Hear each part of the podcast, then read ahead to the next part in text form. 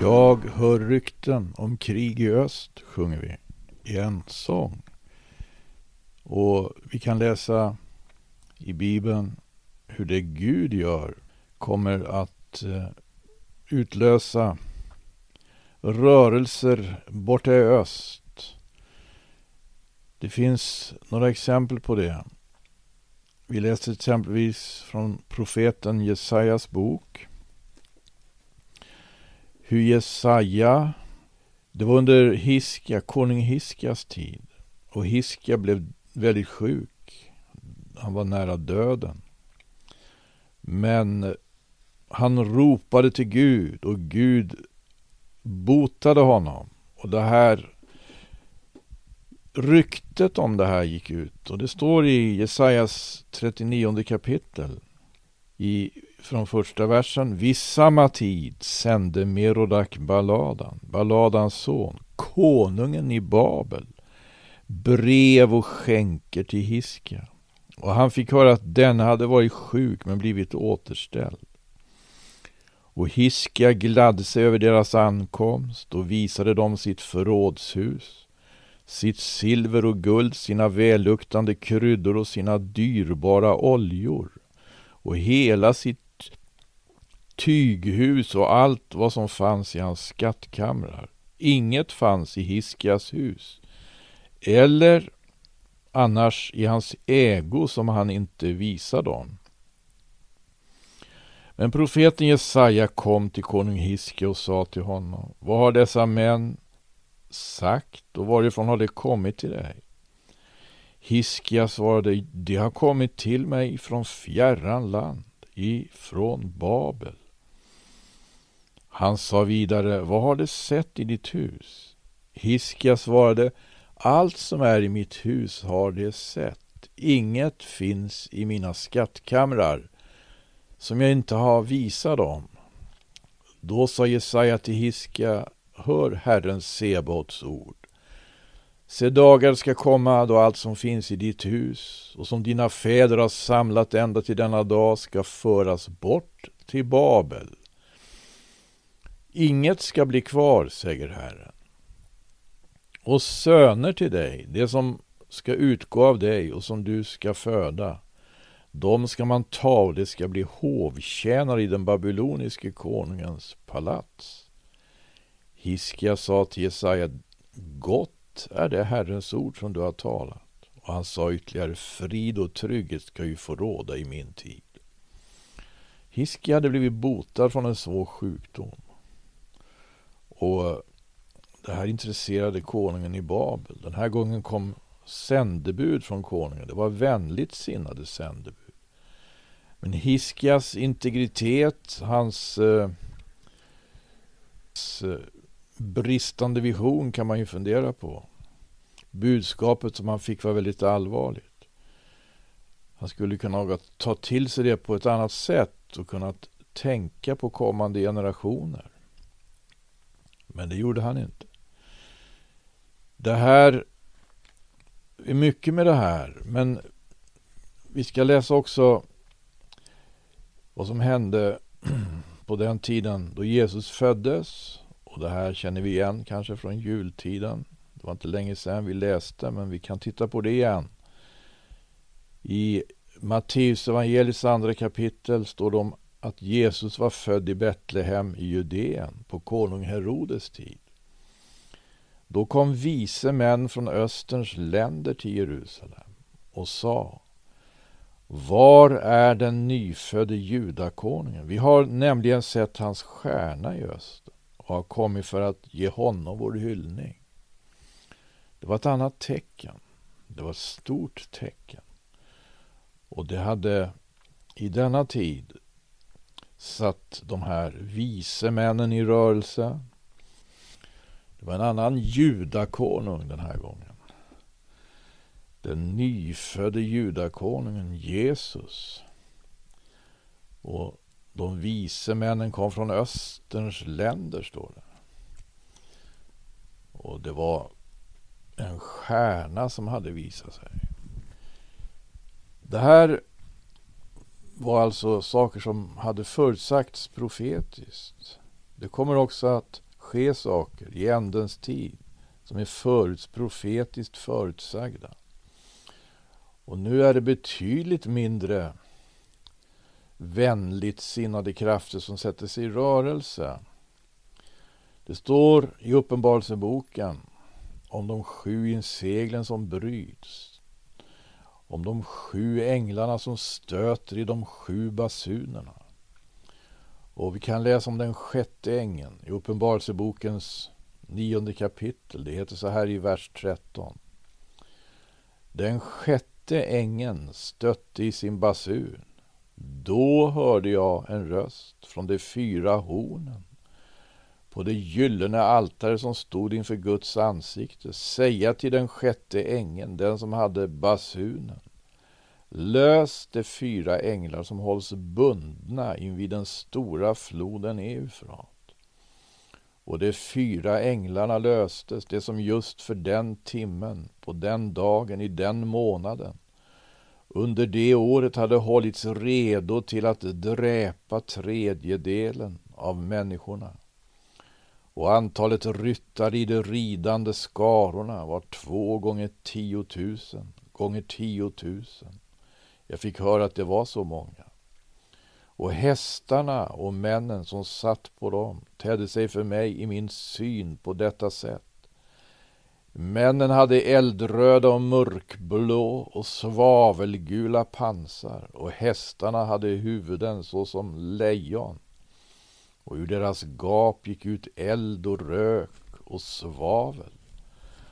Av dessa 3 plågor, av elden och röken och svavlet som gick ut ur deras gap, dödades 1/3 av människorna. Hästarnas makt låg i deras gap och i deras svansar. Deras svansar liknade nämligen ormar och hade huvuden, och med dem var det som det gjorde skada. Men så heter det: de återstående människorna, det som inte hade blivit dödade genom dessa plågor, gjorde inte bättring.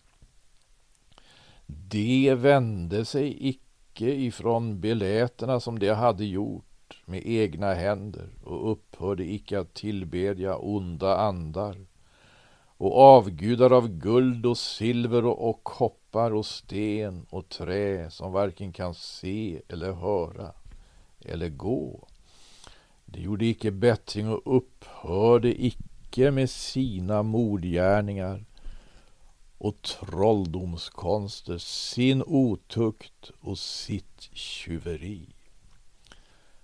Det här var ett annat läge. Vi läser om Hiskia och hur Gud gjorde ett tecken med honom, så han blev botad från en svår sjukdom.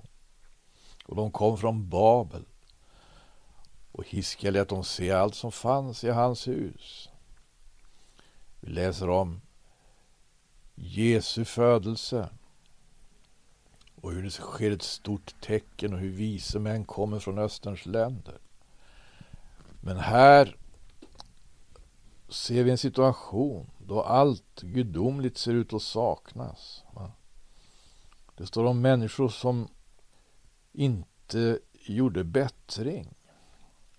Och de här människorna är det ju som bygger upp, eller rättare sagt uppehåller en stad.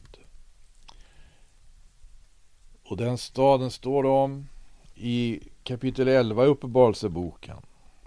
Det står om de 2 vittnena. Och det står hur de blir dödade. Liksom vittnet Stefanus i den kristna församlingens första tid, liksom Sakarias, Berekjas son, under judafolkets senare tid. Här har vi 2 vittnen, och det står att de kommer att bära fram ett budskap som leder till att de blir dödade. Och det här står det, det kommer att ske i den stad. Deras döda kroppar i Uppenbarelsebokens 11 kapitel 8 vers. Deras döda kroppar ska bli liggande på gatan, i den stora staden som andligen talat heter Sodom och Egypten. Den stad där också deras herre blev korsfäst. Och det här är alltså den situation som kommer att råda och som kommer att utlösa bland annat då att de här ridande skarorna kommer från öst. Jag tycker det här är värt att tänka på. Jag vet inte riktigt hur jag ska se det här i alla detaljer, men det talar ju om ett avfall, det talar om en urartning. En stad står det om. Den stora staden som andligen talat heter Sodom och Egypten. Den stad där också deras herre blev korsfäst. Man kan tänka på en geografisk ort då. Men jag tror att det här, det talar om att det är en ett andligt fenomen. Och det är nog mer omfattande än det historiska och geografiska då. Kristus blev ju korsfäst, helt rätt. Herren Jesus Kristus blev ju korsfäst. Om vi läser enligt de 4 evangelierna, utanför stadens murar. Men något som vi kanske inte alltid tänker på, men som Nya testamentets författare varnar för, det är ju att Kristus ska bli korsfäst på nytt. Och inte då som det skedde i den tiden. Den historiska Jesus som blev korsfäst, vi kan läsa om han drogs inför Stora rådet och han drogs inför Pontius Pilatus. Och han blev ju korsfäst, det var ett sätt att avrätta förbrytare på. Men Hebreerbrevets författare talar om att Kristus kan bli korsfäst på nytt. Det heter så här i Hebreerbrevets 6 kapitel. Från 4 versen. De till vilka ljuset en gång har kommit och som har smakat den himmelska gåvan och blivit delaktiga av helig ande, och som har fått smaka det goda gudsordet och den tillkommande tidsålderns krafter, men som ändå har avfallit. De är det omöjligt att återföra till ny bättring, eftersom det på nytt korsfästa Guds son åt sig och utsätta honom för bespottelse. Hur går den korsfästelsen till? Jo, just genom sådana gärningar som vi läser om här i Uppenbarelsen, genom sådan obotfärdighet. Man vill inte omvända sig. Man vill inte lyssna till Guds vittne. Det är en förskräcklig situation. De återstående människorna, läser vi Uppenbarelsebokens 9 kapitel, som inte hade blivit dödade genom dessa plågor gjorde icke bättring. Det vändes icke från beläterna som det hade gjort med egna händer och upphörde icke att tillbedja onda andar och avgudar av guld och silver och koppar och sten och trä som varken kan se eller höra eller gå. Här får vi vara vaksamma och här får vi se upp.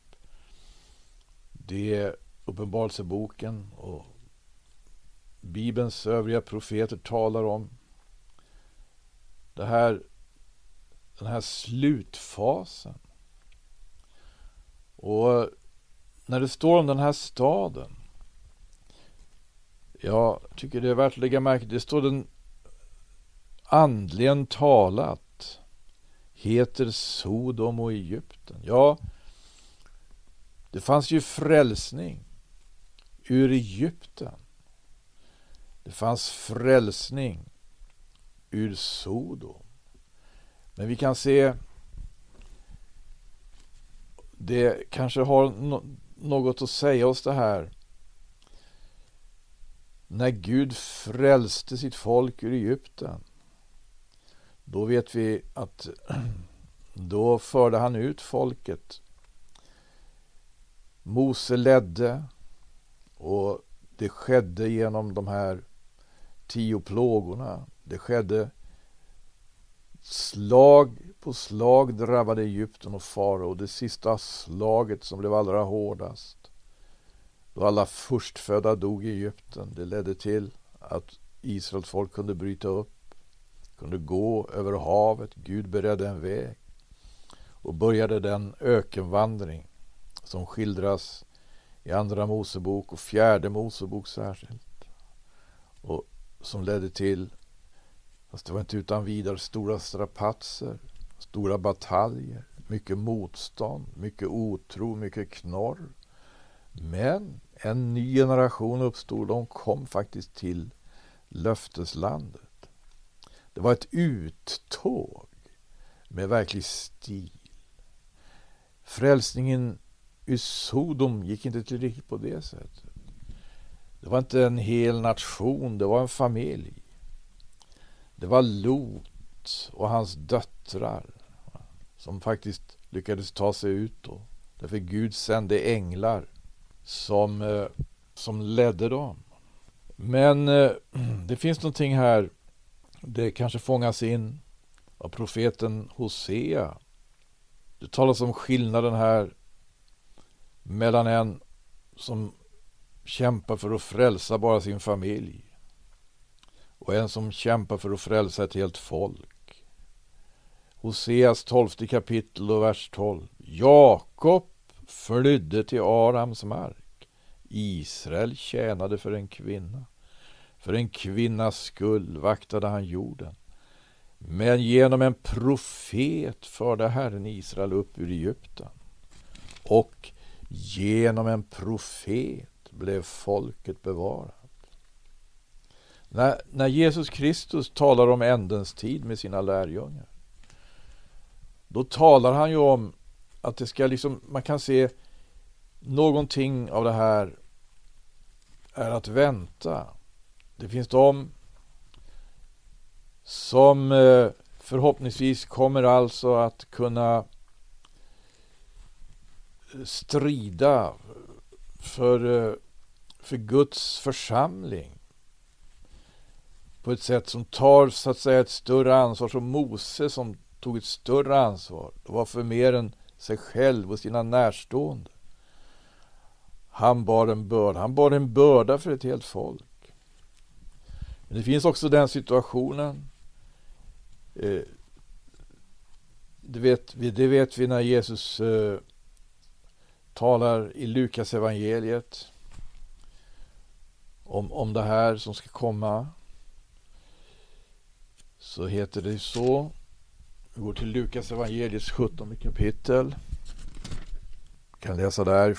Likaledes så som det skedde på Lots tid. Människorna åt och drack, köpte och sålde, planterade och byggde. Men på den dag då Lot gick ut från Sodom regnade eld och svavel ned från himmelen och förgjorde dem alla sammans.